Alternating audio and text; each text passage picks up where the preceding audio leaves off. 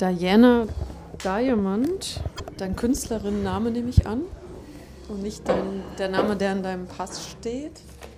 Doch, der steht in meinem Pass. Aber als Künstlerinnenname kann man ja mittlerweile machen. Ähm, ist, das ein, ist das auch eine Anlehnung an eine berühmte Filmfigur zum Beispiel aus den 60ern? Ich habe es jetzt bei der Recherche nicht gefunden. Nein, ist es auch nicht. Auch frei erfunden von dir? Oder? Ja. Und die passende Geschichte dazu existiert nicht? Nein, Oder nein, da gibt es was an? keine Geschichte. Einfach wegen dem Doppel-D. Also hört Genau, sich schön an. wie Daisy Duck. Der Diamant, der Daisy Duck, okay. Ja, ihr habt euch ja, also ursprünglich hast du, du machst schon sehr lange Musik, vor über 20 Jahren, damals mit Tour, damals eine All-Girl-Band. War das, ähm, da, als ihr euch damals gegründet hattet, ein Konzept, dass es nur Mädels sind oder war es eher Zufall? Nein, das war schon ein Konzept. Es war eigentlich nur für eine Party gedacht. Und wir haben, wollten eben Girlgroups covern und dachten dann, obwohl ja eigentlich die klassische amerikanische Girlgroup nicht nur mit weiblichen Musikern gespielt hat, sondern ähm, da waren die Sängerinnen eben Girls, haben wir uns dann gesagt, wir machen das zu fünft. Ähm, und es hat dann so Spaß gemacht, dass wir gesagt haben, wir machen es auch weiter. Und es war mir aber dann letztendlich auch nicht so wichtig, das Thema, dass das jetzt alles nur Frauen sein müssen. Und den anderen war das auch, war es denen dann auch nicht so wichtig wie dir? Oder also warum ging das überhaupt auseinander? Also warum hat sich die, die Bandformation geändert? Also zuerst ist unsere Bassistin äh, nach Frankreich gezogen und dann wollte unsere Schlagzeugerin andere Musik machen und dann fing es, glaube ich, schon an, dass wir gemischt geschlechtlich waren. Und ihr hattet von Anfang an diesen 60er-Jahre-Sound? Oder Ja. hat sich der auch erst entwickelt? Nein, das war von Anfang an das Konzept. Das heißt, ihr hattet alle so ein Faible für diese Zeit und für die Ästhetik und euch da daraufhin auch gefunden und entdeckt. Genau. Ja.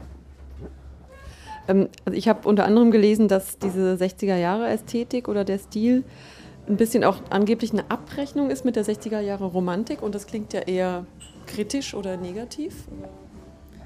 Ich habe mir gar nicht so viel dabei überlegt. also eine Abrechnung, das ist, hat jemand anders so genannt. Ich habe es nicht unbedingt so gemeint. Mich stört bei den alten Songs nicht, dass es auch mal schön romantisch ist. Nun, bei den Texten, die ich selbst schreibe, interessieren mich andere Facetten der Liebesbeziehung, aber das ist ja mein persönlicher Geschmack. Also das heißt nicht, dass ich irgendwas dagegen habe, wenn ein Lied auch mal schön romantisch ist. Ja, zu den Inhalten und Texten kommen wir dann gleich noch ein bisschen.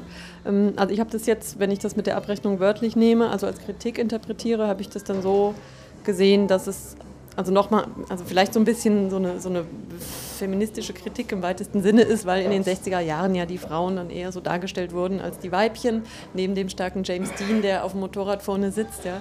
Und dass ihr dann so vielleicht ein bisschen ein Gegenmodell dazu bildet, aber das kannst du jetzt so nicht unterschreiben. Also man muss ja gar nicht bis in die 60er Jahre zurückgehen, man braucht ja nur das Radio anzuschalten und hört sofort, dass der normale Schlager sich eben ähm, mit einer heilen Welt zumeist beschäftigt und vielleicht ähm, deswegen ein bisschen sp- Natürlich spiele ich auch mit dem Klischee. Also ich mag es schon, dass meine Texte vielleicht auf den ersten Blick ähm, oder aufs erste Hören auch erstmal so klingen und man dann erst so plötzlich ein Wort oder eine Verdrehung kommt, ähm, wo dann ein anderer Sinn entsteht.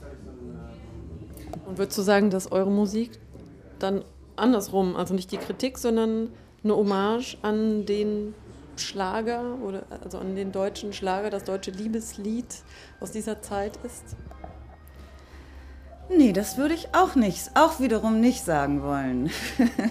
also, ich meine, Schlager ist ja, auf, auf diesen Begriff kommt man ja überhaupt nur, weil man sonst keinen Vergleich hat. Also deutsche Texte, die sich mit Liebesbeziehungen beschäftigen, das kommt halt meistens nur im Schlager vor. Und so etwas wie die amerikanische Popmusik, das gibt es ja hier gar nicht, was dann nicht Schlager heißt oder vielleicht Volksmusik.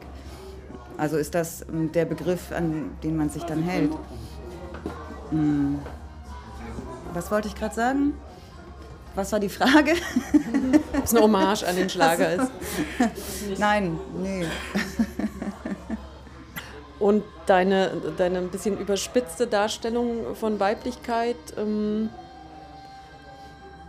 soll ja auch umgekehrt symbolisieren, also du bist, du bist, bist ja gleichzeitig, ähm, stellst du sowas stark Feminines dar, aber auch was Starkes. Also die starke feminine Frau, das ist ja auch ein durchaus positives mhm. äh, Frauenbild, das man mhm. so lesen kann. Also das ist etwas, was ich überhaupt so an, an diesen an diesen 60er Jahren, an der Ästhetik schätze oder wie ich vielleicht weswegen ich angefangen habe, mich dafür zu interessieren, schon als Kind, ist ja, dass, dass in den Filmen, ähm, in den alten, schönen Filmen, das sind ja oftmals sehr starke Frauen, und, obwohl die sehr schick angezogen sind. Also, und also dieses Verständnis, dass, dass man, um äh, eine selbstständige Frau zu sein, nicht weiblich aussehen darf, dass kam ja so in den 80er Jahren mal auf. Es ist ja auch inzwischen, glaube ich, überholt. Also das ist eben, ja, nicht mein Verständnis von Weiblichkeit. Ihr habt über zehn Jahre Pause gemacht. Mhm. Ähm, der Sound ist der gleich geblieben, jetzt verglichen zu dem letzten Album? Oder würdest du sagen, dass, dass ihr euch da ein bisschen auch jetzt dem Zeitgeschehen angepasst habt oder euch habt inspirieren lassen von Dingen, die jetzt auch musikalisch sich entwickelt haben in der Popkultur? Nein, dann würde ich eher sagen, ist es gleich geblieben. Also mit zeitgenössischen Entwicklungen, darauf haben wir uns gar nicht bezogen, möchte ich sagen. Das war dann wirklich auch geplant, dass es bewusst so bleiben soll. Ja, natürlich versucht man bei jeder Aufnahme, dass es vielleicht noch besser klingt oder dass man irgendwas besser machen kann. Manchmal klappt das, manchmal nicht, aber von der Grundidee ist es das Gleiche.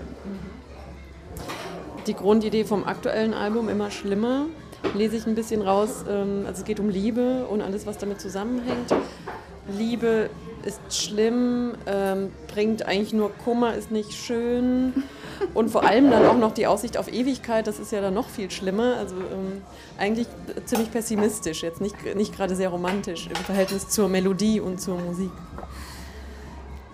Eigentlich jetzt bei dem Text speziell ähm, habe ich mir eine andere Situation vorgestellt, nämlich dass man plötzlich ähm, in so einer Beziehung ist, was ja eigentlich natürlich für jeden was Schönes ist, aber ähm, sich da drin plötzlich so wiederfindet in der Situation, ohne die vielleicht gewollt zu haben. Also, also eher, dass es einen so überrollt.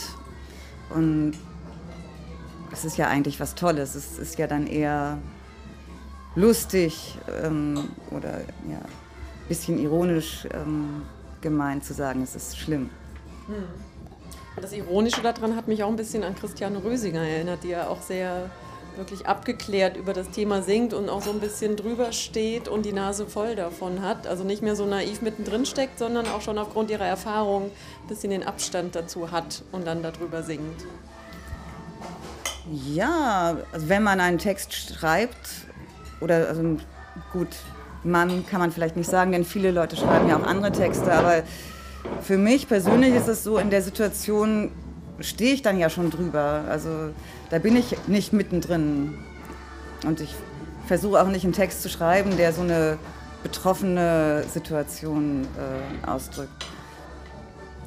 Mich selber interessiert es mehr, eben mit einem Abstand über die Dinge zu schreiben. Das ist dann auch ein Abstand, den du wirklich hast.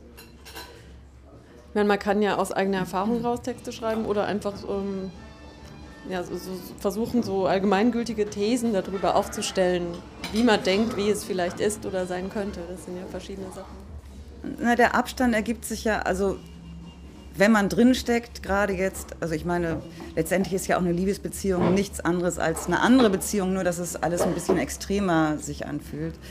Und ähm, wenn man drinsteckt, dann hat man eben keinen Abstand und das ist, ist ja oftmals das Lächerliche an der Situation. Und darüber kann man sich dann ja auch mal lustig machen. Oder, mh, mm, der Abstand ergibt sich ja schon daraus, dass man das erkennt, weil in der Situation erkennt man es eben gar nicht.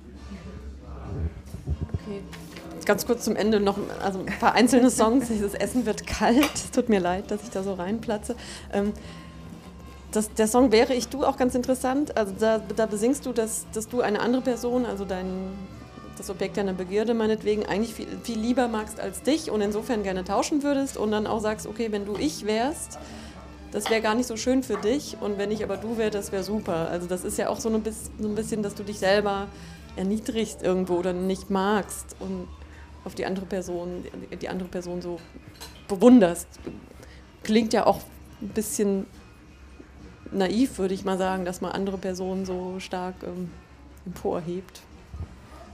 Ich hatte eigentlich, bin ich auf den Text gekommen, naja,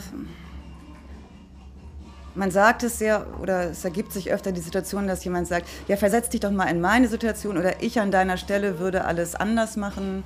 Und eigentlich ähm, kam der Text, wäre ich du eher daher. Okay. Aber interessant, was wir für unterschiedliche Interpretationen dann haben. Ja.